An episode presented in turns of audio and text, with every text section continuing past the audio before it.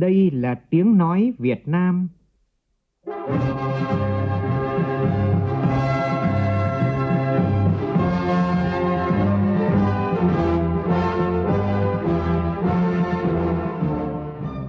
là tiếng nói Việt Nam, phát thanh từ Hà Nội, thủ đô nước Cộng hòa xã hội chủ nghĩa Việt Nam.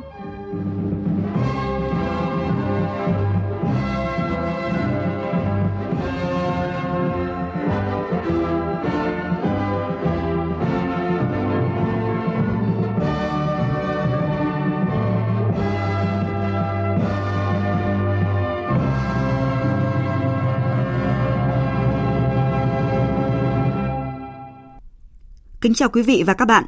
Mời quý vị và các bạn nghe chương trình Thời sự chiều của Đài Tiếng Nói Việt Nam. Chương trình có những nội dung chính sau đây.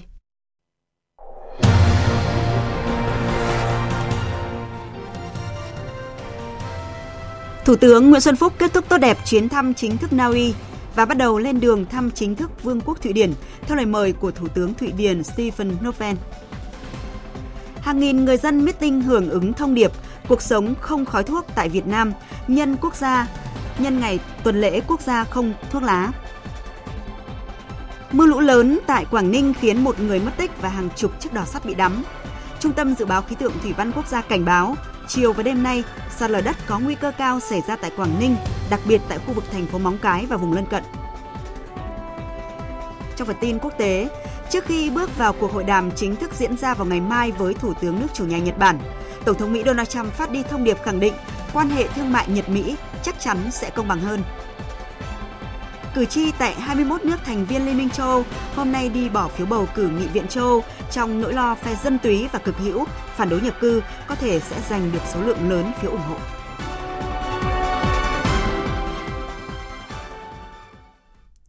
Sau đây là tin chi tiết.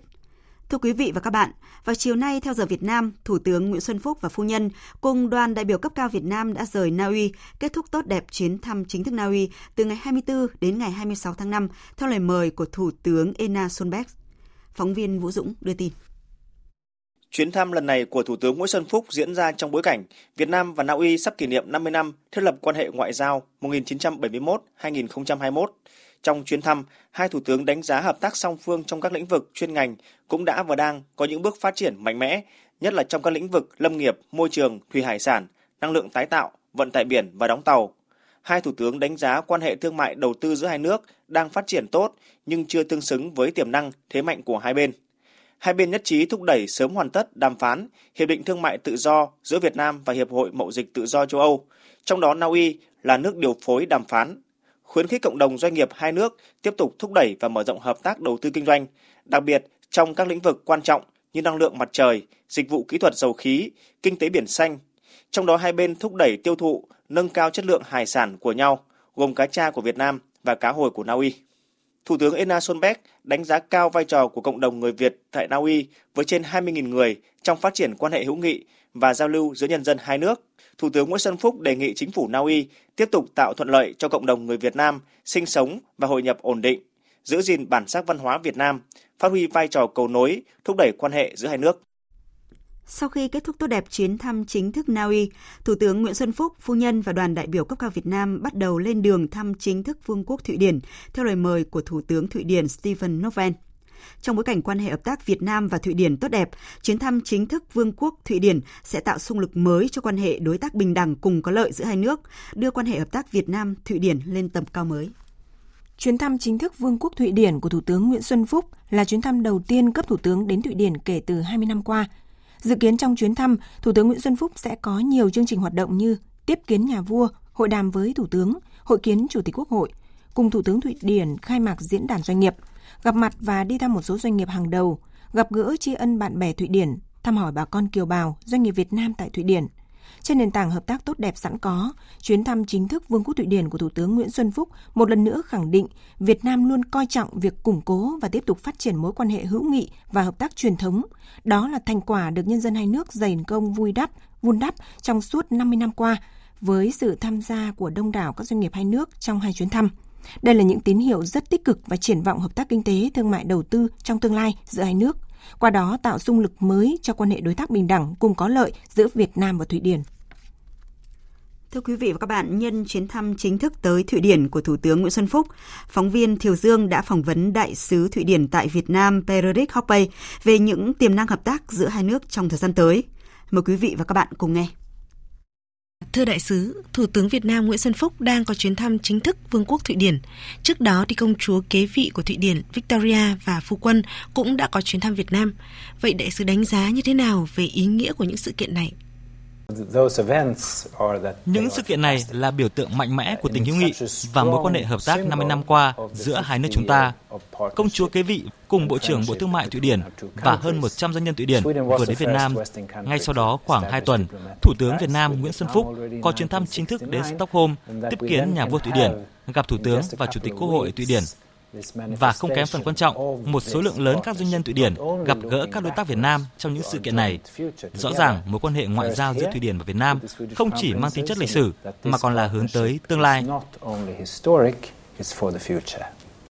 Nhìn lại chặng đường phát triển của mối quan hệ ngoại giao giữa Thụy Điển và Việt Nam, vào tháng 1 năm 1969, Thụy Điển là nước phương Tây đầu tiên thiết lập quan hệ ngoại giao với Việt Nam và cũng là nước Tây Âu dành viện trợ không hoàn lại lớn nhất cho Việt Nam. Thưa đại sứ, nếu tổng kết thật ngắn gọn về những dấu ấn trong 50 năm chặng đường hợp tác Thụy Điển Việt Nam, đại sứ sẽ nói điều gì? Thụy Điển là một trong những nhà viện trợ lớn nhất, đó là loại viện trợ không hoàn lại. Hơn 4 tỷ đô la Mỹ đã được trao cho Việt Nam dưới hình thức xây dựng bệnh viện, nhà máy, hỗ trợ quá trình cải cách, thực hiện đổi mới kinh tế và thúc đẩy các loại chương trình cải cách khác. Nhưng giờ đây, tôi muốn nhấn mạnh về tình bạn ngày càng thắt chặt và mối quan hệ đối tác bình đẳng và cùng có lợi, cùng bắt tay để đối phó với các thách thức lớn toàn cầu.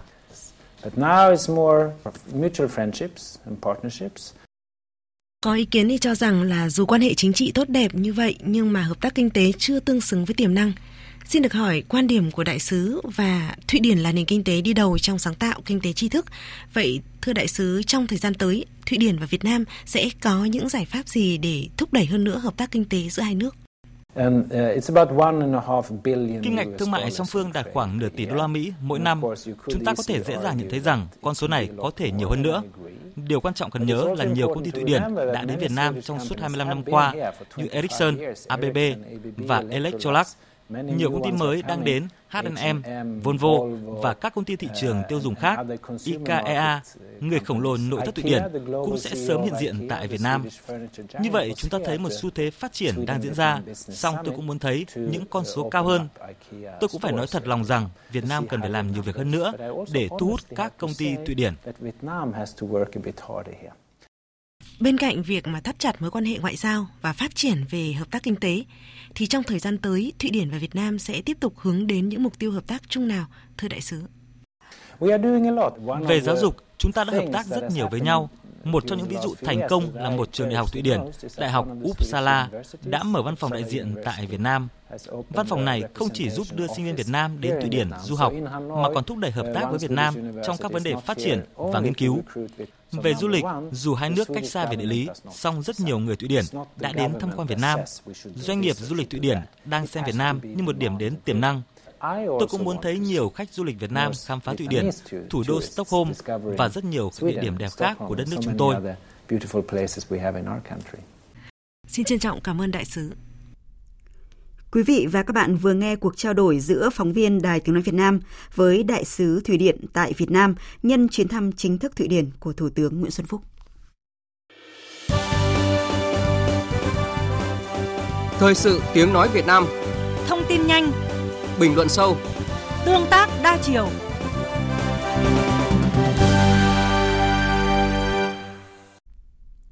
Mời quý vị và các bạn tiếp tục nghe chương trình Thời sự chiều với các tin tức đáng chú ý khác. Vào sáng nay tại Hà Nội, Hội Kế toán và Kiểm toán Việt Nam tổ chức đại hội lần thứ 6, nhiệm kỳ 2019-2024, kỷ niệm 25 năm thành lập hội và đón nhận huân chương lao động hạng nhất. Ủy viên Bộ Chính trị, Phó Thủ tướng Vương Đình Huệ tới dự và phát biểu tại đại hội. Tin của phóng viên Đài Tiếng Nói Việt Nam. Đại hội Hội Kế toán và Kiểm toán Việt Nam lần thứ 6 có chủ đề Đổi mới chuyên nghiệp, phát triển – với sự tham dự của 335 đại biểu chính thức đến từ 29 hội kế toán và kiểm toán Việt Nam thành viên trong cả nước.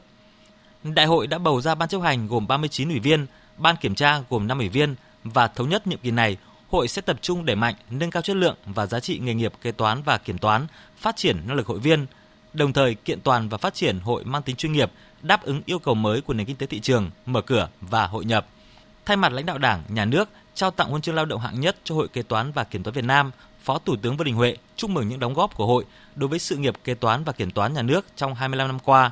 Đồng thời, yêu cầu trong nhiệm kỳ mới, hội cần làm tốt nhiệm vụ về củng cố và phát triển hội viên, tiếp tục nâng cao năng lực, tính chất nghề nghiệp của hội, phối hợp và chia sẻ kinh nghiệm với tổ chức nghề nghiệp quốc tế và khu vực để xây dựng hội thành tổ chức nghề nghiệp mạnh của Liên đoàn Kế toán Quốc tế và Liên đoàn Kế toán các nước trong khu vực.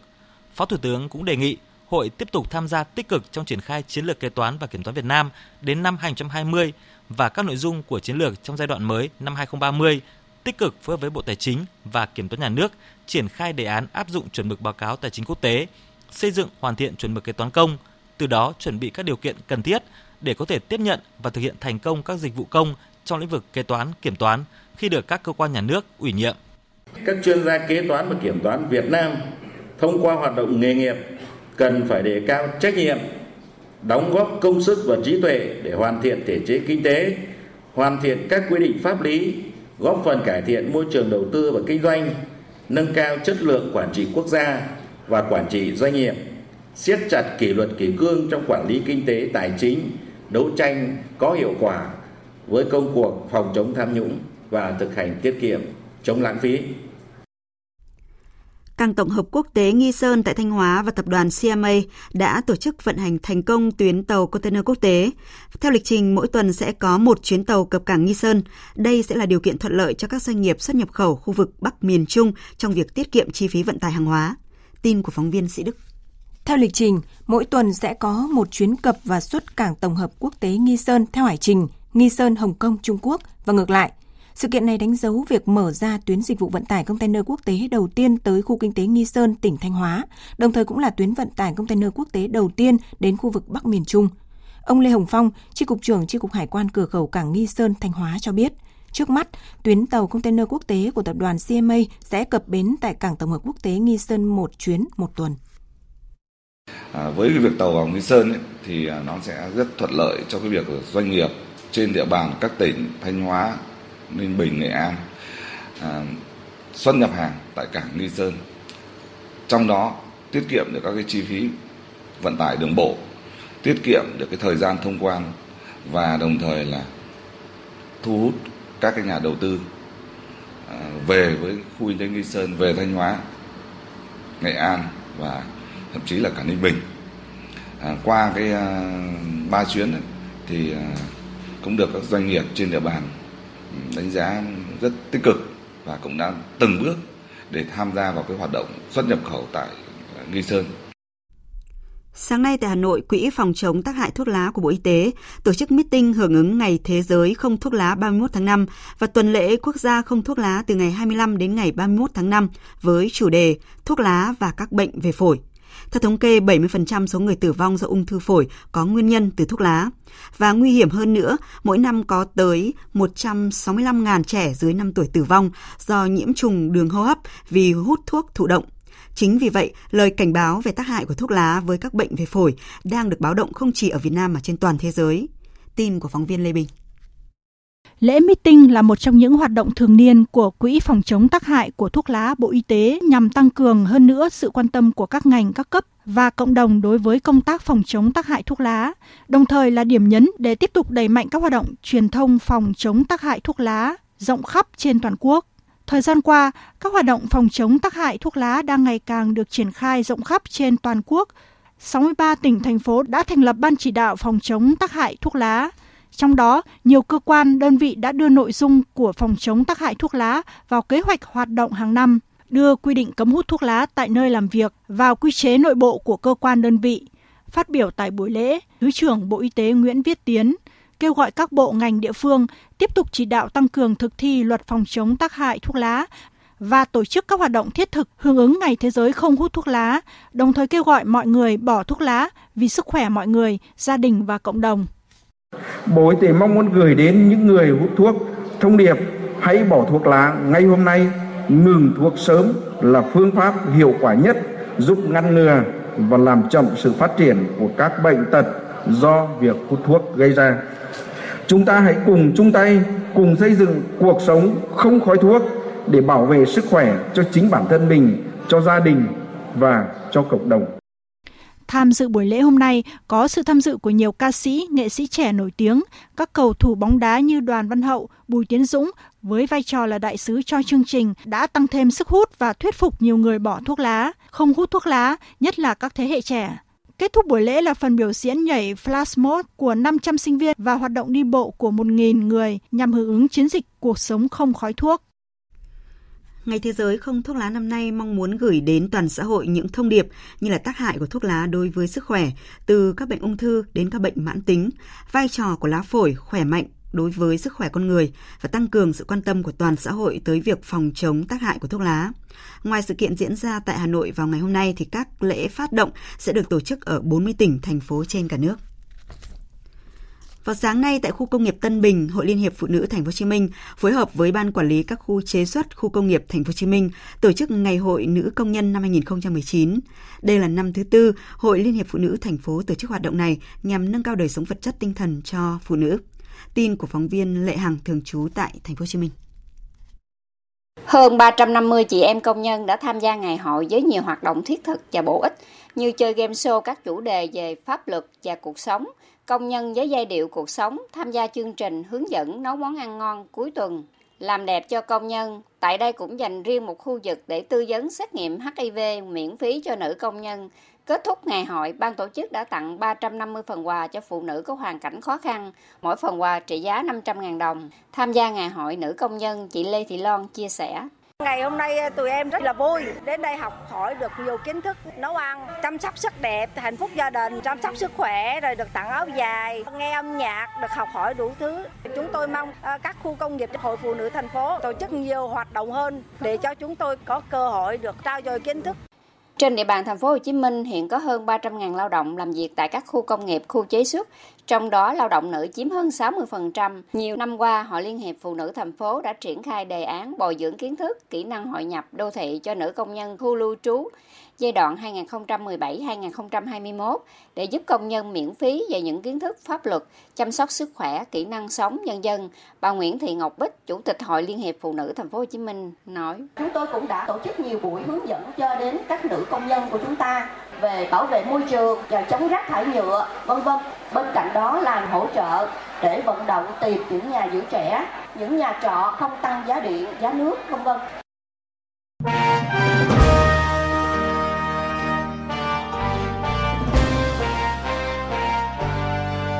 Học tập và làm theo tư tưởng, đạo đức, phong cách Hồ Chí Minh.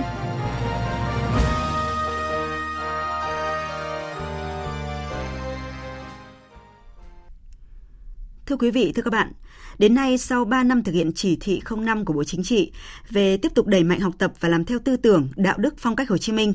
Đảng bộ tỉnh Hà Tĩnh đã đạt được nhiều kết quả tích cực. Với sự quyết liệt trong lãnh đạo, chỉ đạo, sự đoàn kết, thống nhất và sáng tạo của Ban Thường vụ tỉnh ủy trong việc thực hiện chỉ thị 05 gắn với nghị quyết Trung ương 4 khóa 11 và khóa 12 đã góp phần nâng cao năng lực và hiệu quả hoạt động của hệ thống chính trị, nâng cao chất lượng đội ngũ cán bộ đảng viên. Hoạt động của các cấp chính quyền có nhiều đổi mới, nâng cao hiệu lực hiệu quả, đồng thời góp phần quan trọng tạo nên sự phát triển nhanh, toàn diện về kinh tế xã hội của tỉnh Hà Tĩnh. Sau đây phóng viên Đình Hiếu phỏng vấn ông Hoàng Trung Dũng, Phó Bí thư Thường trực tỉnh ủy Hà Tĩnh về nội dung này. Mời quý vị và các bạn cùng nghe. Đầu tiên, xin ông cho biết những kết quả nổi bật của Đảng bộ Hà Tĩnh sau 3 năm thực hiện chỉ thị 05. À, để cho cán bộ đảng viên hiểu đầy đủ các cái nội dung về chỉ thị và hiểu đầy đủ các cái chuyên đề hàng năm, vai trò của ban tuyên giáo đã tham mưu mời các cái giảng viên cao cấp của trung ương về à, tuyên truyền ở tại à, Đảng bộ và nhân dân tỉnh Hà Tĩnh. Và việc học tập này không chỉ dừng lại ở cán bộ cột cán cấp tỉnh mà được triển khai sâu rộng trong đội ngũ cán bộ các cấp của các huyện thị thành. Và theo đó thì à, ban chấp hành đảng bộ tỉnh đã chỉ đạo các cấp ủy đảng xây dựng chương trình triển khai các cái chuyên đề, triển khai các cái nội dung chỉ thị sát thực cụ thể gắn với thực hiện nhiệm vụ chính trị của các địa phương đơn vị thì Hà Tĩnh nhận thấy đã có được những kết quả nổi bật. Đặc biệt rèn luyện tác phong đạo đức cách mạng trong cán bộ đảng viên. Và từ đó, cán bộ đảng viên tích cực hơn trong việc hiến kế các nội dung chương trình công tác và tập trung để chỉ đạo thực hiện nhiệm vụ chính trị và theo đó thì các chỉ tiêu về kinh tế xã hội, quốc phòng an ninh, công tác xây dựng đảng và hệ thống chính trị đã đạt được những kết quả đáng phấn khởi. À, thưa ông, những kết quả trong học tập và làm theo bác như vậy thì đã có những đóng góp tích cực như thế nào à, để phát triển kinh tế xã hội của tỉnh Hà Tĩnh? Hà Tĩnh trong những năm gần đây trên các lĩnh vực địa bàn đã đạt được những kết quả khả quan và kết quả nổi bật nhất chúng tôi à, nhận thấy đó là việc chuyển dịch cơ cấu kinh tế từ một tỉnh nông nghiệp thì bây giờ Hà Tĩnh tập trung để phát triển công nghiệp, dịch vụ và từ cái việc tỉnh thu ngân sách hết sức khó khăn thì năm 2018 thì thu ngân sách đã đạt sấp xỉ 13.000 tỷ đồng và Hà Tĩnh đã tập trung cao cho việc xây dựng nông thôn mới gắn với xây dựng đô thị văn minh. Và điều chúng tôi rút ra được trong việc chỉ đạo xây dựng nông thôn mới là ngoài việc tập trung xây dựng kết cấu hạ tầng, cái quan trọng nhất đó là chuyển biến về nhận thức về hành động của cán bộ đảng viên. Và từ cái việc xây dựng nông thôn mới đô thị văn minh thì đã kêu gọi được sự đóng góp của toàn xã hội, nhất là đóng góp của con em xa quê hương. Thưa ông, để đạt được những kết quả như vậy thì trong quá trình thực hiện chỉ thị 05, à, Đảng bộ Hà Tĩnh đã phát huy vai trò của người đứng đầu, à, phát huy vai trò của mỗi cán bộ đảng viên như thế nào? Ban chấp hành Đảng bộ tỉnh đã xây dựng quy định 890 và trong đó đã nêu rõ những cái việc mà cán bộ đảng viên, nhất là người đứng đầu phải luôn nêu gương, tạo cái sức lan tỏa trong cộng đồng và Hà Tĩnh đã có một cái cách làm khác ngoài việc lấy phiếu tín nhiệm hàng năm. Theo quy định của Trung ương thì Hà Tĩnh đã tổ chức lấy phiếu tín nhiệm trong nhân dân đối với cán bộ thuộc diện Ban Thường vụ tỉnh ủy quản lý cũng như các cấp ủy quản lý. Để từ đó, nhân dân giám sát cán bộ và cán bộ gần gũi hơn với nhân dân. Và theo đó thì à, các cái nội dung, các cái à, phát sinh ở cơ sở à, đều được nắm bắt rất kịp thời và đã cùng với hệ thống chính trị ở cấp cơ sở để giải quyết dứt điểm các cái vụ việc mà nhân dân à, quan tâm. Trong công tác xây dựng đảng và hệ thống chính trị thì Hà Tĩnh đã hết sức chú trọng tới việc nêu gương của cán bộ đảng viên trên cơ sở những quy định của Bộ Chính trị, của Ban Bí thư, thì Ban chấp hành Đảng bộ tỉnh đã xây dựng các cái quy định về à, nêu gương về các cái chuẩn mực của cán bộ đảng viên từ đó cán bộ đảng viên đã có những đóng góp tích cực trong phát triển kinh tế xã hội và tạo niềm tin trong nhân dân luôn ý thức trách nhiệm của mình là phải làm thế nào là có nhiều việc làm thiết thực để uh, nâng cao về đời sống vật chất tinh thần cho nhân dân. Vâng, xin cảm ơn ông.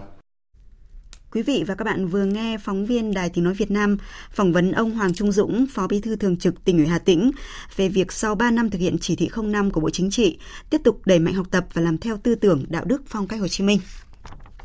Tiếp theo chương trình là các tin đáng chú ý. Thăm mô hình chăn nuôi bò thịt theo quy mô công nghiệp của công ty cổ phần giống và thức ăn chăn nuôi TVT 159 Hòa Bình tại xã Yên Mông, thành phố Hòa Bình và làm việc với lãnh đạo tỉnh Hòa Bình vào sáng nay, Bộ trưởng Bộ Nông nghiệp và Phát triển Nông thôn Nguyễn Xuân Cường khẳng định chăn nuôi đại gia súc là một trong những xu hướng chủ đạo của ngành chăn nuôi trong 10 năm tới, nhất là trong bối cảnh dịch tả lợn châu Phi đang diễn biến phức tạp, gây nhiều thiệt hại về chăn nuôi ở nhiều địa phương và sự mất cân đối trong sản xuất thực phẩm của ngành chăn nuôi lợn thời gian qua. Phóng viên Minh Long phản ánh. Khu liên hợp sản xuất thức ăn chăn nuôi từ phế phụ phẩm nông nghiệp và trang trại sản xuất bò giống chất lượng cao của công ty TNT Hòa Bình triển khai tại xã Yên Mông có quy mô 1.200 con bò giống, 3.800 con bê, bò, trâu nuôi vỗ béo. Ông Hà Văn Thắng, Chủ tịch Hội đồng Quản trị công ty cho biết, với tổng mức đầu tư gần 300 tỷ đồng, dự án đã hoàn thành giai đoạn 1 và đang nuôi 900 con bò thịt, 500 con bò Wagyu giống Giống bò đã làm nên thương hiệu thịt bò Kobe Nhật Bản nổi tiếng thế giới và 500 bò lai sinh sản, trong đó đã hình thành chuỗi liên kết với 10.000 hộ dân tham gia cung cấp phế phụ phẩm trong nông nghiệp và trồng cỏ làm nguyên liệu, đồng thời liên kết trong chăn nuôi bò sinh sản và bò nuôi lấy thịt. Trong giai đoạn 1, doanh nghiệp đã và đang phối hợp với chính quyền địa phương xây dựng hoàn chỉnh chuỗi liên kết chăn nuôi theo mô hình trang trại nông hộ với trang trại vùng lõi của doanh nghiệp có sự tham gia của chính quyền, hộ dân và doanh nghiệp trong và ngoài tỉnh. Đề cập đến hiệu quả chăn nuôi theo quy trình khép kín trên cơ sở tận dụng các phế phụ phẩm và giảm chi phí, nâng cao hiệu quả chăn nuôi, ông Hà Văn Thắng cho biết thêm. Chúng ta phải tận thu toàn bộ phế phụ phẩm biến nó trở thành các cái giá trị theo một cái chu trình khép kín thì nó mới tạo ra được cái sản phẩm mà nó mang lại những cái hiệu quả thiết thực. Ví dụ chúng ta đi mua toàn bộ thức ăn hoặc là phải trồng toàn bộ cỏ mà không tận thu được cái phế phụ phẩm nông nghiệp thì cái giá thành của một kg hơi có thể làm đến 7 80 ngàn một ký. Như vậy thì sẽ không có hiệu quả. Nhưng nếu chúng ta tận thu được toàn bộ các cái nguồn phế phụ phẩm nông nghiệp thì nó chỉ khoảng độ 50 phần trăm cái giá thành đó. Có thể 30 35 ngàn này chúng ta đã làm ra được một cân thịt bò. Làm việc với lãnh đạo tỉnh Hòa Bình, Bộ trưởng Nguyễn Xuân Cường nhận định chăn nuôi đại gia súc theo quy mô công nghiệp khép kín của tỉnh đã và đang đi đúng hướng trong phát triển nông nghiệp bền vững và xây dựng nông thôn mới. Bởi nếu làm tốt điều này, không những góp phần ngăn chặn dịch tả lợn châu Phi mà còn tạo sinh kế cho các hộ chăn nuôi đã và đang chịu thiệt hại bởi dịch tả lợn châu Phi, chuyển hướng sang đối tượng nuôi mới là gia súc ăn cỏ, giải quyết bài toán khan hiếm thực phẩm cuối năm nay.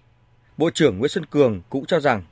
chúng ta rất mong muốn có một cái đối tượng sản xuất mới, nhưng phải hết sức chắc chắn và chặt chẽ. Không thể biến từ cái việc này thành một cái nguy cơ rủi ro khác, nhất là sản xuất mà không có liên kết. Dẫn đến là dịch bệnh, dẫn đến là đầu ra các nguy cơ rủi ro khác, thì cái này phải được bàn bạc, thấu đáo. Chúng tôi tin tưởng với một cái quyết tâm của tỉnh Thái Bình, sự vào cuộc của bộ sẽ xây dựng được những cái mô hình, từ những cái mô hình này để thúc đẩy cái tiềm năng phát triển, chăn nuôi cái đối tượng à, đại gia súc để vừa trước mắt thích ứng trong tình hình phòng trừ cái dịch tả lợn châu Phi nhưng về lâu dài thì đây là một hướng chủ đạo trong thay đổi cục diện chiến lược ngành chăn nuôi của Việt Nam. Hôm nay, cơ quan cảnh sát điều tra công an tỉnh Đồng Nai đã khởi tố vụ án để điều tra về giết mổ lợn nhiễm dịch tả lợn châu Phi xảy ra tại huyện Trảng Bom, tỉnh Đồng Nai. Tin cho biết. Trước đó vào ngày 1 tháng 5, lực lượng chức năng tỉnh Đồng Nai đã tiến hành kiểm tra, phát hiện trong kho lạnh gia đình bà Nguyễn Thị Thảo, 80 tuổi, ngụ xã Bình Minh, huyện Trảng Bom, có một lượng lớn thịt lợn. Tại đây có 16 tủ đông, một thùng xốp chứa hơn 4 tấn thịt lợn. Sau khi tiến hành niêm phong và lấy mẫu xét nghiệm, cơ quan chức năng xác định số thịt lợn này dương tính với virus dịch tả heo dịch tả lợn châu Phi. Bà Thảo khai nhận số thịt lợn do người khác thuê kho của bà để trữ thịt. Tri cục chăn nuôi thú y Đồng Nai và chính quyền đã tiến hành lập biên bản tiêu hủy số thịt lợn nhiễm bệnh và xử lý phun thuốc tiêu độc khử trùng kho đông lạnh. Theo cơ quan chức năng, đến nay tỉnh Đồng Nai đã xuất hiện dịch tả lợn châu Phi tại 4 huyện. Tổng số lợn bị tiêu hủy là hơn 2.000 con. Các dịch bệnh phát hiện đều xảy ra ở hộ chăn nuôi nhỏ lẻ, không thực hiện an toàn sinh học trong chăn nuôi, điều kiện vệ sinh xung quanh trại không được đảm bảo. Ông Võ Văn Chánh, Phó Chủ tịch Ủy ban nhân dân tỉnh Đồng Nai cho rằng việc xử lý hành chính đối với tình trạng giết mổ lậu hiện nay là không khả thi, khiến tình trạng dịch tả lợn châu Phi lây lan. Tiếp tục thông tin về vụ 50 người nghi bị ngộ độc thực phẩm, ông Nguyễn Thế Hùng, quản lý phòng khám đa khoa Hải Tiến, xã Hoàng Ngọc, huyện Hoàng Hóa, tỉnh Thanh Hóa cho biết, đến đầu giờ chiều nay, sau khi tích cực điều trị tại phòng khám đa khoa Hải Tiến, hơn 20 bệnh nhân đã xuất viện. Hiện số bệnh nhân còn lại vẫn đang tiếp tục được theo dõi và điều trị. Như chúng tôi đã đưa tin thì số bệnh nhân này được đưa đến từ hai khách sạn trên địa bàn khu du lịch biển Hải Tiến với triệu chứng buồn nôn, chóng mặt và tiêu chảy. Hiện Ủy ban nhân dân huyện Hoàng Hóa và Chi cục An toàn vệ sinh thực phẩm của tỉnh Thanh Hóa đang cử cán bộ chức năng vào cuộc kiểm tra làm rõ. Được biết đây đang là thời gian cao điểm của mùa du lịch biển tại Thanh Hóa và cũng là thời điểm toàn tỉnh Thanh Hóa đang triển khai tháng hành động vì an toàn thực phẩm. Hôm nay tại Nghệ An diễn ra lễ phát động tăng cường các biện pháp chống đuối nước cho lực lượng của 10 huyện thành thị của địa phương. Tin của phóng viên Quốc Khánh. Tại lễ phát động, các lực lượng đã được tiếp cận kỹ năng tập luyện môn bơi, lội cũng như các kỹ năng an toàn trong môi trường nước, đồng thời nâng cao công tác tuyên truyền trong toàn dân về tích cực tập bơi, cảnh báo những vùng nguy hiểm chống đuối nước cho trẻ. Ông Vi Ngọc Quỳnh, Phó Giám đốc Sở Lao động Thương binh và Xã hội Nghệ An cho biết các bậc phụ huynh cũng phải tham gia vào cái chương trình dạy bơi và học bơi cho trẻ. Từ cái chỗ đó à, làm thế nào đó ta nắm được cái nguy cơ à, dần đến đuối nước từ đó phải phòng tránh. Như thế nào? Cái kỹ năng phòng tránh và đồng thời là bố mẹ cũng phải biết cách phòng tránh và khuyên bảo con cái. Thì từ đó thì cả gia đình cùng với trẻ cùng với xã hội cùng với cấp ủy chính quyền và các cái đoàn thể chúng ta vào cuộc. Nhân dịp này hơn 500 học sinh đến từ trường tiểu học cơ sở Bạch Liêu và tiểu học cơ sở thị trấn Yên Thành đã được nghe phổ biến kiến thức, kỹ năng phòng chống đuối nước và tham gia các trò chơi, thực hành các kỹ năng chống đuối nước và sơ cấp cứu người bị đuối nước. Anh Lê Thanh Hải, Bí thư đoàn xã Nghi Hưng, huyện Nghi Lộc cho biết. Các bậc cha mẹ cũng nên là quan tâm cho các em à, trong độ tuổi thiếu niên nhi đồng được tiếp xúc và được học tập ở các cái trung tâm giáo dục về, về kỹ năng bơi đặc biệt cái lực lượng nòng cốt ở đấy đó là lực lượng đoàn thanh niên thường xuyên có những cái buổi tuyên truyền hướng dẫn đặc biệt là quan tâm giáo dục cái à, kỹ năng sống rồi à, kỹ năng phòng tránh đuối nước cho trẻ em trên địa bàn. Thưa quý vị và các bạn, chỉ trong một tuần qua thì tại các tỉnh miền Trung và Tây Nguyên đã xảy ra nhiều vụ đuối nước, cướp đi sinh mạng của 17 học sinh. Những cái chết oan uổng của các em thật sự là quá đau lòng khi mới bắt đầu bước vào mùa hè. Những nỗi đau này thì chúng ta có thể phòng ngừa nếu người lớn không bất cẩn. Và nội dung này sẽ được chúng tôi bàn đến trong chuyên mục tiêu điểm, chương trình thời sự đồng hành sáng ngày mai. Mời quý vị và các bạn chú ý đón nghe. Trận mưa lớn kéo dài từ đêm qua đến dạng sáng nay tại thành phố Móng Cái, tỉnh Quảng Ninh đã gây lũ trên sông Ca Long. Lượng mưa đo được trong 5 giờ tại khu vực Quất Đông thuộc thành phố Móng Cái là 246 mm. Mưa lũ đã khiến một người mất tích và hàng chục chiếc đò chở hàng trên sông bị đắm. Nhiều tuyến phố trên địa bàn thành phố bị ngập úng. Tin của phóng viên Duy Thái thường trú tại khu vực Đông Bắc. Người mất tích được xác định là anh Trần Việt, sinh năm 1998, trú tại số nhà 14 phố Trần Hưng Đạo, phường Ca Long, thành phố Móng Cái. Được biết, anh Trần Việt bị nước lũ cuốn trôi khi đang trèo mủng trên sông Ca Long vào khoảng 4 giờ 30 sáng nay, 26 tháng 5. Hiện lực lượng chức năng đang tích cực tìm kiếm. Ông Hoàng Ngọc Anh, Tránh văn phòng Ủy ban nhân dân thành phố Móng Cái, tỉnh Quảng Ninh cho biết, việc nước sông Ca Long dâng cao là do bên phía nước bạn Trung Quốc tiến hành xả lũ kết hợp với mưa to kéo dài. Cũng đang triển khai đi tìm đây mà. Mưa thì không mưa rồi nhưng mà Trung Quốc đầu mùa đã nên nước vẫn cao. Chỗ sạt lở là phải khắc phục ngay. Thế rồi tàu bè mà nó đứt cáp, đứt neo ấy, phải thì vớt lên thôi. Huy động hết cả quân sự, công an, đô thị, kinh tế. Các lực lượng đang xuống hết tất cả các địa bàn. Trung tâm Dự báo Khí tượng Thủy văn Quốc gia cảnh báo là chiều và đêm nay sạt lở đất có nguy cơ cao xảy ra tại tỉnh Quảng Ninh, đặc biệt tại khu vực thành phố Móng Cái và vùng lân cận. Cảnh báo cấp độ rủi ro thiên tai cấp 1. Sau đây, biên tập viên Bùi Chuyên sẽ chuyển đến quý vị và các bạn những thông tin thời tiết đáng chú ý.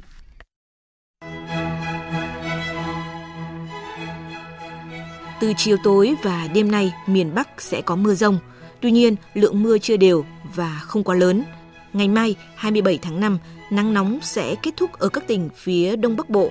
Trong khi đó, khu vực phía Tây Bắc Bắc Bộ và Trung Bộ nắng nóng sẽ còn kéo dài đến hết ngày mai. Ngày mai thì cả miền Bắc và khu vực từ Thanh Hóa, Nghệ An, Hà Tĩnh đều chuyển mưa lớn diện rộng. Riêng các tỉnh vùng núi Bắc Bộ mưa to với lượng mưa phổ biến từ 30 đến 80 mm. Vùng núi phía Bắc cảnh báo mưa lớn, nguy cơ cao xảy ra lũ quét và sạt lở đất và đợt mưa này dự kiến kéo dài trong 3 ngày đến hết thứ tư.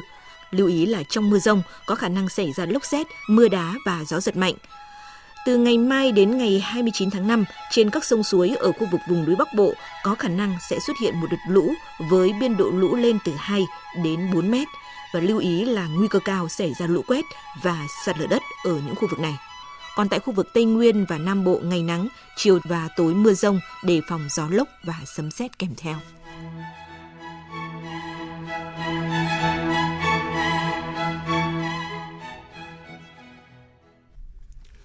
Chuyển sang phần tin quốc tế.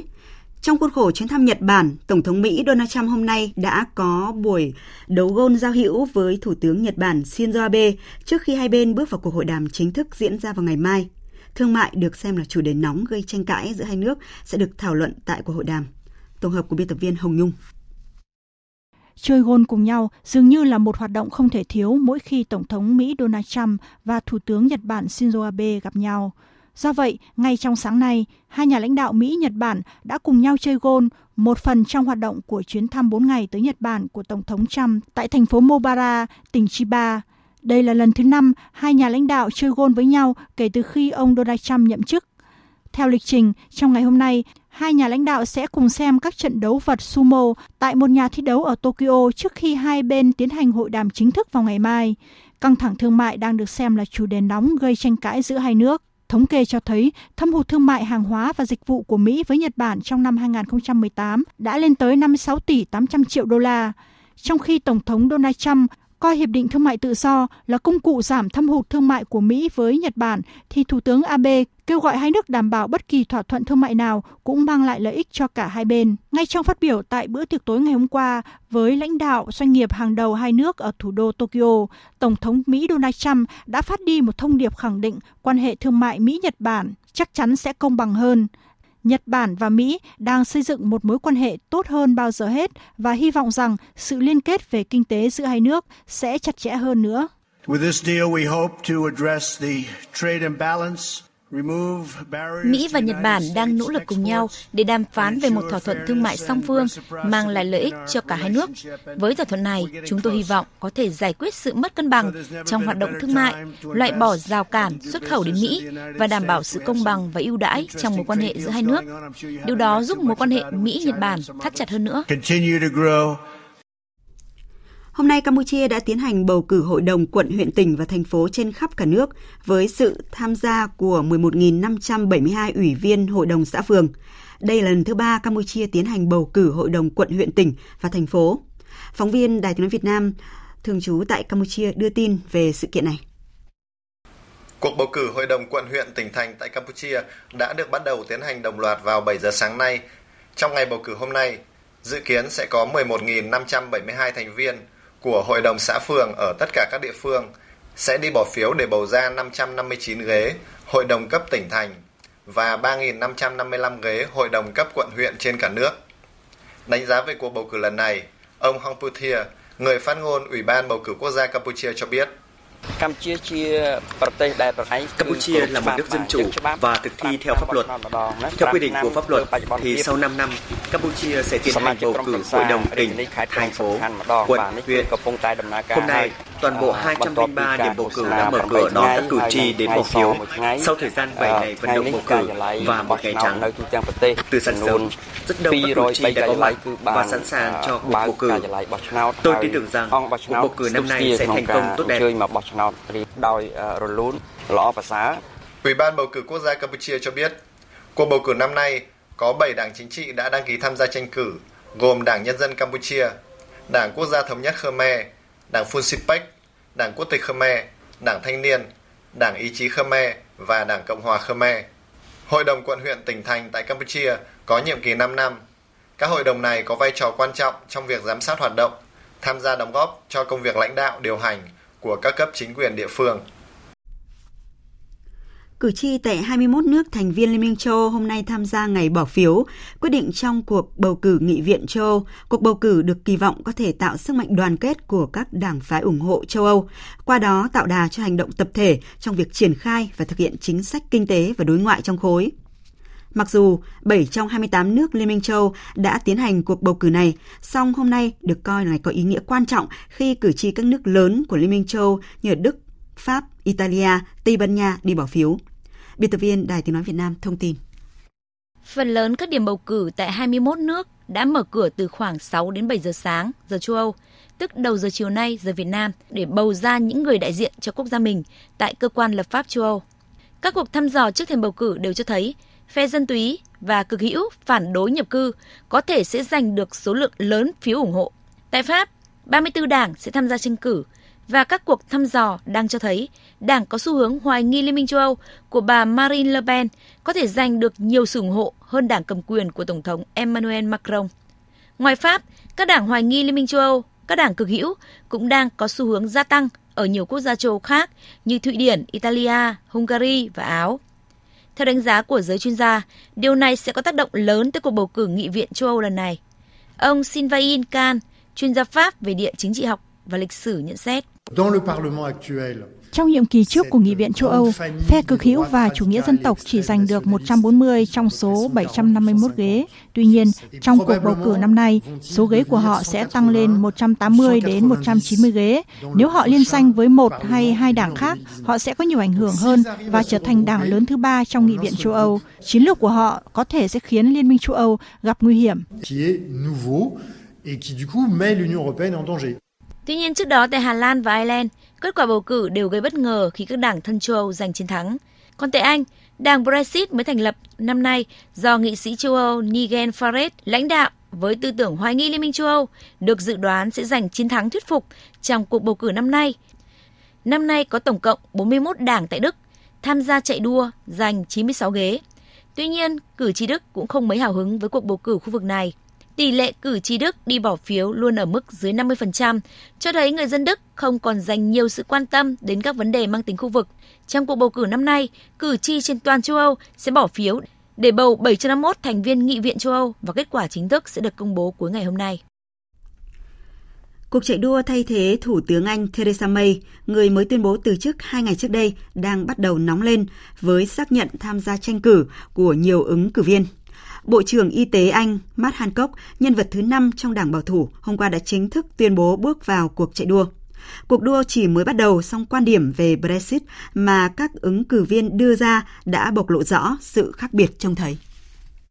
Chỉ hai ngày sau khi nữ Thủ tướng Anh chính thức tuyên bố ý định từ chức, cho đến nay đã có 5 ứng cử viên xác nhận ý định tham gia chạy đua vào vị trí chủ nhân ngôi nhà số 10 phố Downing tại thủ đô London. Trong 5 nhân vật, cựu Ngoại trưởng Boris Johnson đang được giới phân tích Anh đánh giá có trên 30% khả năng sẽ thay thế Thủ tướng May. Theo ông Johnson, nước Anh sẽ rời Liên minh châu Âu vào ngày 31 tháng 10 tới, dù có thỏa thuận hay không. Cách để có một thỏa thuận tốt là hãy cứ dự phòng phương án không có thỏa thuận. Bộ trưởng Y tế Anh Matt Hancock, nhân vật thứ 5 trong đảng bảo thủ, hôm qua chính thức tuyên bố bước vào cuộc đua. Trái với quan điểm của ông Johnson, trong cuộc trả lời phỏng vấn Đài Phát thanh 4 hôm qua, ông Hancock nhấn mạnh rằng chẳng có ích gì khi làm thủ tướng nếu không bám sát cuộc ngã giá giữa chủ quyền và tiếp cận thị trường. Ông Hancock cũng nhấn mạnh, Đảng bảo thủ cần một nhà lãnh đạo cho cả tương lai sau này, chứ không phải chỉ trong thời điểm khó khăn hiện nay. Và đó phải là người có khả năng kêu gọi sự ủng hộ của các cử tri trẻ. Ông cũng bác bỏ khả năng tổ chức tổng tuyển cử sớm ở Anh để giải quyết bế tắc Brexit, cho rằng điều này sẽ chỉ dẫn đến thảm họa cho nước Anh và có nguy cơ tạo ra cơ hội để lãnh đạo công đảng đối lập Jeremy Corbyn lên nắm quyền vào lễ Giáng sinh – Tôi không muốn nước Anh không có thỏa thuận Brexit và chúng tôi đã nỗ lực hết sức để tránh điều đó xảy ra. Phần đông các nghị sĩ trong Quốc hội đã bày tỏ phản đối việc không có thỏa thuận. Cái chúng ta cần làm giờ là phải thuyết phục số đông ủng hộ thỏa thuận để đảm bảo chuyển giao kết quả trưng cầu ý dân một cách có trật tự, có tổ chức nhằm hỗ trợ nền kinh tế đất nước. Cuộc đua vào vị trí Thủ tướng Anh từ nay đến tháng 7 tới sẽ vô cùng cam go và quyết liệt. Tuy nhiên, cho dù ai thay thế bà May, cũng sẽ phải đối mặt với một nhiệm vụ khó khăn là đạt được sự đồng thuận và nhượng bộ tại một quốc hội Anh chưa bao giờ chia rẽ như hiện tại. Giữa đảng bảo thủ và công đảng, cũng như giữa các nhóm ủng hộ ở lại và ra đi. Điện Kremlin thông báo Nga sẽ cử các chuyên gia quân sự tới Cộng hòa Dân chủ Congo để hướng dẫn sử dụng và bảo dưỡng các thiết bị quân sự do Nga sản xuất. Như vậy, bên cạnh Sudan, Congo sẽ trở thành một trong số ít các nước châu Phi có sự hiện diện của các cố vấn quân sự Nga. Tổng thống Ai Cập đang kêu gọi các nước châu Phi nỗ lực hướng tới một lục địa thịnh vượng và ổn định. Phóng viên Ngọc Thạch đưa tin. Trong bài phát biểu nhân kỷ niệm Ngày châu Phi và trên cương vị Chủ tịch Luân phiên Liên minh châu Phi năm 2019, Tổng thống NCC đề nghị các quốc gia trong lục địa giữ vững sự thống nhất để thực hiện giấc mơ xây dựng một lục địa thịnh vượng. Ông CJ cho rằng để thực hiện mục tiêu này, trước hết các nước cần tìm cách phát triển nguồn nhân lực để theo kịp sự phát triển của thời đại và ưu tiên nguồn nhân lực trẻ để có thể dẫn dắt tương lai của châu Phi. Tổng thống NCC cũng nhấn mạnh tầm quan trọng của việc tiếp tục thúc đẩy vai trò của phụ nữ trong các vấn đề xã hội và phát triển kinh tế, cũng như kêu gọi tăng cường giao lưu văn hóa giữa các quốc gia, củng cố bản sắc và đoàn kết châu Phi. Chủ tịch Luân phiên châu Phi năm 2019 cũng cho rằng các cuộc xung đột đã cản trở sự phát triển của các quốc gia và châu lục cần phải được giải quyết hiệu quả. Với vai trò Chủ tịch Luân phiên Liên minh châu Phi năm 2019, Ai Cập cam kết tập trung vào các vấn đề hòa bình, an ninh, thực hiện việc tái thiết và phát triển tại các khu vực hậu xung đột. Thưa quý vị và các bạn, bộ phim Parasite tạm dịch là Kẻ ăn bám của Hàn Quốc đã giành giải cành cọ vàng tại Liên hoan phim quốc tế Cannes lần thứ 72 tại Pháp. Vượt qua 20 bộ phim khác, Parasite đã mang về chiến thắng đầu tiên trong lịch sử cho điện ảnh Hàn Quốc tại Liên hoan phim danh giá này. Parasite of Bong Joon-ho Phát biểu trong lễ nhận giải, đạo diễn Bong Joon-ho bày tỏ niềm hạnh phúc và gửi lời cảm ơn tất cả ekip tham gia bộ phim. Đạo diễn 49 tuổi này nói,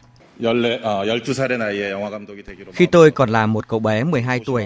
tôi đã yêu thích điện ảnh và muốn trở thành một đạo diễn phim. Thật là bất ngờ khi tôi có thể nắm giữ giải thưởng trong tay. Cảm ơn mọi người rất nhiều.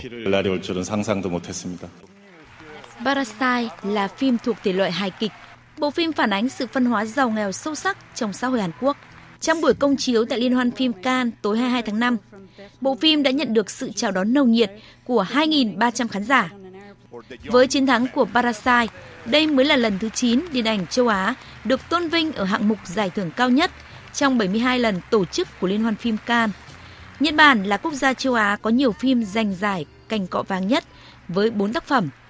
Theo các trang điện ảnh, bộ phim Parasite sẽ được công chiếu tại Hàn Quốc vào ngày 30 tháng 5 và tại Việt Nam vào ngày 21 tháng 6 tới. Thời sự tiếng nói Việt Nam. Thông tin nhanh. Bình luận sâu. Tương tác đa chiều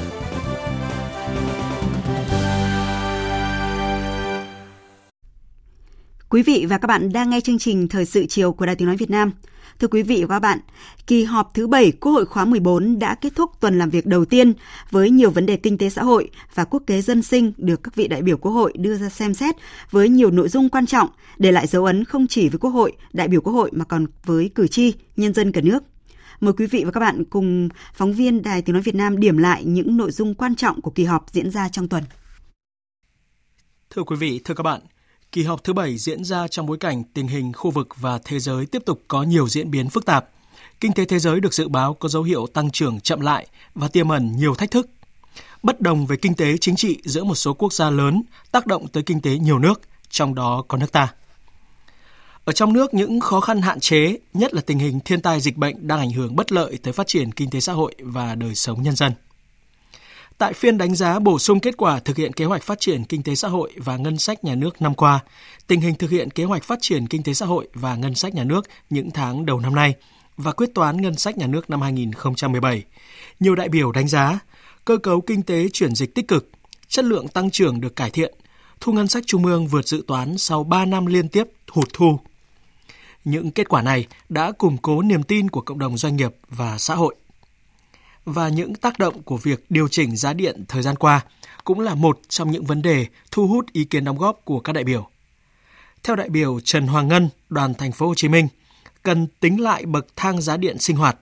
bởi hiện nay nhu cầu sử dụng điện của người dân tăng cao do đời sống và thu nhập của người dân cũng được nâng lên. Vì vậy, phải có sự thay đổi thì việc tăng giá điện mới không ảnh hưởng tới người dân. Ở Việt Nam thì tính từ 1 kW cho đến 50 kW thì quá thấp hay là bậc 2 từ 51 kW đến 100 kW để mà được hưởng cái mức giá là 1.678 đồng trên 1 kW thì tôi nghĩ rằng nên hợp nhất hai cái bậc này lại, chỉ là bậc 1 từ 0 kW cho đến 100 kW rồi là từ 101 đến 300 tức là ghép bậc 3 đến bậc 4 lại, để phục vụ cho đời sống vật chất tinh thần người dân tăng lên. Thì định mức thang bậc đó cũng phải có sự thay đổi và tôi nghĩ rằng thay đổi đó là cần thiết.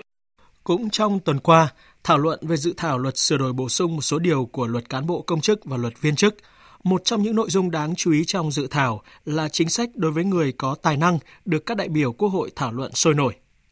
Đây được xem là một trong những giải pháp gỡ nút thắt về thu hút nhân tài vào bộ máy nhà nước. Theo các đại biểu thì việc tìm kiếm nhân tài vẫn gặp khó là do cơ chế chính sách chưa đủ sức hút. Nhiều đại biểu cho rằng cần nhìn nhận chất xám bị chảy ngược, những người tài ở cơ quan công quyền đang bỏ ra ngoài làm, thậm chí là ra nước ngoài làm việc. Do đó, thời gian tới cần có các điều khoản trọng dụng nhân tài nhằm thu hút tài năng cho đất nước. Trong khi đó, thảo luận về dự thảo luật tổ chức chính phủ và luật tổ chức chính quyền địa phương, một số ý kiến đề nghị cần phân cấp phân quyền mạnh mẽ hơn để tạo sự tự chủ cho địa phương, tránh lãng phí về bộ máy, nguồn lực, kinh phí. Một số ý kiến cho rằng luật tổ chức chính quyền địa phương chưa bắt kịp được tinh thần của hiến pháp. Mô hình tổ chức chính quyền địa phương vẫn cao bằng, giống nhau ở các vùng miền, chưa thể hiện rõ tính chất của từng nơi như đô thị, nông thôn, hải đảo. Vì thế chưa tạo được động lực, chưa phát huy được sức mạnh của từng địa phương. Nếu thông qua luật này mà Quốc hội không có nghị quyết giao cho chính phủ nghiên cứu thêm để đưa vào luật thì sẽ không giải quyết được các bất cập hiện nay. Trên cơ sở này, cần nghiên cứu toàn diện việc thực hiện của hai luật tổ chức chính phủ và luật tổ chức chính quyền địa phương để sửa đổi phù hợp với thực tiễn, không cản trở sự phát triển. Một nội dung khác trong các phiên thảo luận trong tuần đầu tiên tại kỳ họp thứ bảy Quốc hội khóa 14 rất sôi nổi và được dư luận đặc biệt quan tâm, đó là phiên thảo luận về dự án luật phòng chống tác hại của rượu bia. Đang có hai luồng ý kiến về dự án luật này. Một là thống nhất quy định cấm bán rượu bia từ 15 độ cồn trở lên trên mạng Internet. Hai là đề nghị cân nhắc quy định này vì không khả thi, chưa phù hợp với thông lệ quốc tế và xu thế phát triển thương mại điện tử. Từ tình trạng tai nạn, tội phạm, tình trạng xâm hại tình dục trẻ em do tác hại của rượu bia, đại biểu Phạm Thị Minh Hiền, đoàn Phú Yên đề nghị cần giảm thiểu sử dụng rượu bia để tránh việc người sử dụng rượu bia vướng vào vòng lao lý. Khảo sát nhóm trẻ em từ 12 đến 16 tuổi về các loại thức uống hiện nay mà các em thường dùng thì có tới 83% ý kiến trong phần liệt kê để nêu nhiều đến một số đồ uống có cồn. Nhưng nguy hại ở chỗ gần 80% trẻ em đều lựa chọn có thể vẫn tiếp tục sử dụng vì nó được giới thiệu quảng cáo là nước trái cây có ga, là nước hoa quả lên men. Nếu không muốn nói quảng cáo để tự do đánh tráo khái niệm thì điều này đã có phần trái với việc nghiêm cấm cung cấp thông tin không chính xác, sai sự thật về ảnh hưởng của rượu bia đối với sức khỏe cũng đã được nêu trong quy định của luật này. Cũng trong tuần làm việc, Quốc hội đã dành thời gian thỏa đáng thảo luận và cho ý kiến về các dự án luật kinh doanh bảo hiểm và luật sở hữu trí tuệ, dự án luật giáo dục sửa đổi, dự án luật kiến trúc, luật thi hành án hình sự sửa đổi, luật sửa đổi bổ sung một số điều của luật kiểm toán nhà nước. Theo chương trình bước sang tuần làm việc thứ hai, các đại biểu Quốc hội sẽ thảo luận tại hội trường về dự án luật đầu tư công sửa đổi, dự án luật sửa đổi bổ sung một số điều của luật kinh doanh bảo hiểm và luật sở hữu trí tuệ, luật xuất nhập luật xuất cảnh nhập cảnh của công dân Việt Nam và Bộ luật Lao động sửa đổi. Việc à, gia nhập Công ước số 98 của Tổ chức Lao động Quốc tế về áp dụng những nguyên tắc của quyền tổ chức và thương lượng tập thể. Sau đây, mời quý vị và các bạn tiếp tục nghe chương trình Thời sự chiều với trang tin thể thao.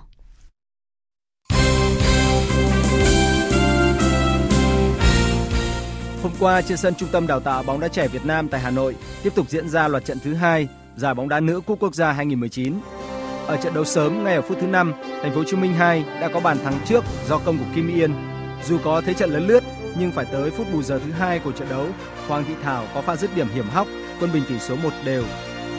Dù không thể có được 3 điểm như mong muốn, nhưng theo huấn luyện viên Đoàn Việt Triều của TNG Thái Nguyên, trận đấu này đã giúp đội bóng của ông rút ra nhiều bài học trước khi bước vào giải bóng đá nữ vô địch quốc gia 2019 khởi tranh vào đầu tháng 6 tới. Nói chung hai đội ờ, chơi ờ, cởi mở, mình không đặt nặng thành tích ở cái, cái trận đấu này coi là giải đấu tập. Tất nhiên đối với đội Thánh Tin Di Thái Nguyên chúng tôi thì còn mắc rất là nhiều ờ, lỗi lầm trong phòng ngự, đặc biệt là cái bàn thua đầu tiên bắt đầu trận đấu cầu thủ chưa bắt nhịp được vào nhịp độ trận đấu và có nhiều rất là nhiều lỗi cá nhân trong phòng ngự cơ bản nhất là vì sự chuẩn bị chúng tôi chưa tốt thì à, 20 chúng tôi bắt đầu hội đủ quân tập luyện nên là cái gắn kết trong cái phối hợp tấn công và phòng ngự chưa hợp lý cái trận đấu ờ, cũng rất là bổ ích để à, ban huyện rút cái kinh nghiệm tiếp tục thực hiện giáo án tập huấn ờ, tập trung cao cho việc tập luyện để là vô địch ở trận đấu sau đó với thành phần gồm nhiều cầu thủ mới chỉ 15-16 tuổi trẻ Thành phố Hồ Chí Minh dễ dàng bị Sơn La đánh bại với tỷ số 2-5. Tuy có được 3 điểm đầu tiên và gần như nắm chắc tấm vé vào trận tranh hạng 3-4, nhưng huấn luyện viên Lường Văn Chuyên của Sơn La vẫn chưa hài lòng với màn trình diễn của các học trò. Cái giải cúp năm nay thì cũng ban huấn luyện cũng đặt ờ, ra một ừ, mục tiêu cũng coi như là một cái giải tập huấn trước cái giải vô địch quốc gia để thứ nhất là nhằm đánh giá, thử nghiệm đội hình và qua cái giải sẽ rút ra kinh nghiệm và sẽ tìm kiếm, cố gắng tìm kiếm bổ sung thêm lực lượng để chuẩn bị tốt nhất cho cái giải vô địch quốc gia. Hiện tại ban huấn luyện đội bóng đá nữ Sơn La cũng đang ờ, tích cực thứ nhất là liên hệ với trung tâm đào tạo bóng đá trẻ để ừ, mượn một số cầu thủ trẻ của đội dự tuyển liên đoàn. Ở lượt trận cuối của bảng A và B, Thành phố Hồ Chí Minh 2 đối đầu với Hà Nội, trong khi đội trẻ Thành phố Hồ Chí Minh sẽ gặp Phong Phú Hà Nam.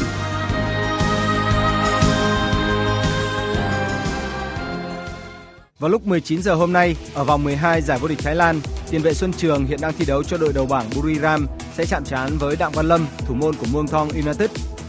Văn Lâm hầu như sẽ có suất chính thức trong đội hình của Mông Thong United hiện đang xếp cuối bảng. Trong khi đó cơ hội ra sân chính thức của Xuân Trường vẫn còn để ngỏ, dù tiền vệ người Tuyên Quang đã tỏa sáng trong những trận đấu gần đây. Tiền vệ 29 tuổi Sanravak Depmir đã xin rút lui khỏi đội tuyển Thái Lan tham dự Kings Cup 2019. Trước đó tiền vệ này đã bị Liên đoàn bóng đá Thái Lan cấm thi đấu 8 trận vì hành vi đấm trọng tài Tuy nhiên, cũng chính lãnh đạo Liên đoàn bóng đá nước này quyết định gỡ bỏ án phạt và triệu tập tiền vệ tài năng vào đội tuyển Thái Lan chuẩn bị tham dự Kings Cup vào đầu tháng 6 tới. Hành động này khiến Thái Lan bị báo chí khu vực chỉ trích khá nhiều. Đội chủ nhà Thái Lan sẽ gặp Việt Nam ở trận mở màn vào ngày 5 tháng 6. Cặp đấu còn lại sẽ là cuộc so tài giữa Ấn Độ và Curacao. Đài Tiếng nói Việt Nam sẽ tường thuật trực tiếp các trận đấu của đội tuyển Việt Nam tại Kings Cup. Nói đến môn đua thuyền ở Việt Nam, người hâm mộ thể thao thường nghĩ ngay đến câu lạc bộ đua thuyền Hồ Tây ở Hà Nội và những vận động viên từng mang về không ít vinh quang cho thể thao nước nhà. Không có nhiều người biết đến câu lạc bộ đua thuyền Đà Nẵng nằm ở Hồ Đồng Nghệ, xã Hòa Khương, huyện Hòa Vang, cũng là một nơi ươm mầm đào tạo tài năng cho các đội tuyển trẻ và đua thuyền quốc gia. Nằm cách trung tâm thành phố khoảng 30 km, câu lạc bộ đua thuyền Đà Nẵng là một nơi khá biệt lập với cuộc sống bên ngoài. Cũng không có nhiều người biết đến câu lạc bộ này với vai trò là nơi phát hiện, tuyển chọn vận động viên đầu vào, sau đó đào tạo các em những kỹ năng cần thiết, bổ sung nguồn lực cho đội tuyển trẻ và đội tuyển đua thuyền quốc gia. Ông Tống Hữu Dũng, trưởng bộ môn đua thuyền Đà Nẵng cho biết.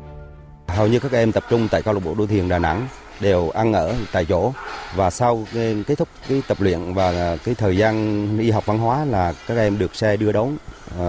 từ 5 giờ 30 chiều cho đến 9 giờ 30 đêm. Là môn thể thao đặc thù và rất kén vận động viên,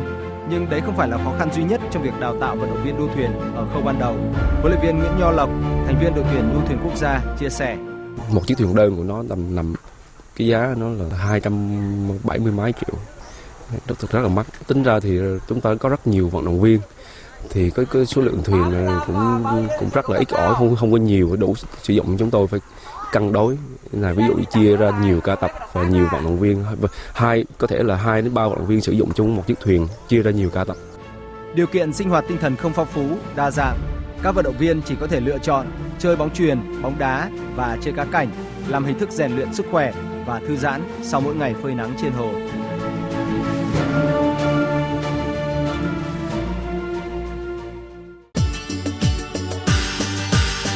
Dự báo thời tiết Trung tâm Dự báo Khí tượng Thủy văn Quốc gia cho biết, do ảnh hưởng của rãnh áp thấp, trong đêm nay và sáng sớm mai, ở khu vực Bắc Bộ có mưa rào và rông. Riêng các tỉnh Hà Giang, Cao Bằng, Lạng Sơn, Cục Bộ có mưa to. Từ ngày mai đến hết ngày 29 tháng 5, Bắc Bộ và Bắc Trung Bộ có mưa mưa vừa. Riêng vùng núi Bắc Bộ mưa to, có nơi mưa rất to.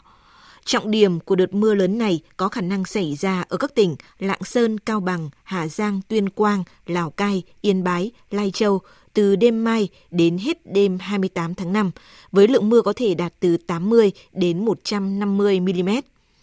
Từ ngày 27 đến ngày 29 tháng 5, trên các sông suối ở vùng núi Bắc Bộ và các tỉnh từ Thanh Hóa đến Hà Tĩnh có khả năng xuất hiện một đợt lũ với biên độ lũ lên trên các sông từ 2 đến 4 mét, nguy cơ cao xảy ra lũ quét, sạt lở đất ở vùng núi, ngập lụt vùng trũng thấp ở các khu vực này. Từ ngày mai, nắng nóng chấm dứt ở khu vực Bắc Bộ. Trong khi đó, ở các tỉnh Trung và Nam Trung Bộ tiếp tục có nắng nóng diện rộng với nhiệt độ cao nhất phổ biến từ 35 đến 37 độ. Thời gian có nhiệt độ trên 35 độ từ 11 giờ đến 16 giờ. Trung tâm Dự báo Khí tượng Thủy văn Quốc gia cảnh báo trong ngày mai chỉ số tia tử ngoại UV có giá trị từ 6 đến 8 tại Đà Nẵng và thành phố Hồ Chí Minh, ứng với mức ảnh hưởng nguy cơ gây hại cao với cơ thể con người khi tiếp xúc trực tiếp với ánh nắng.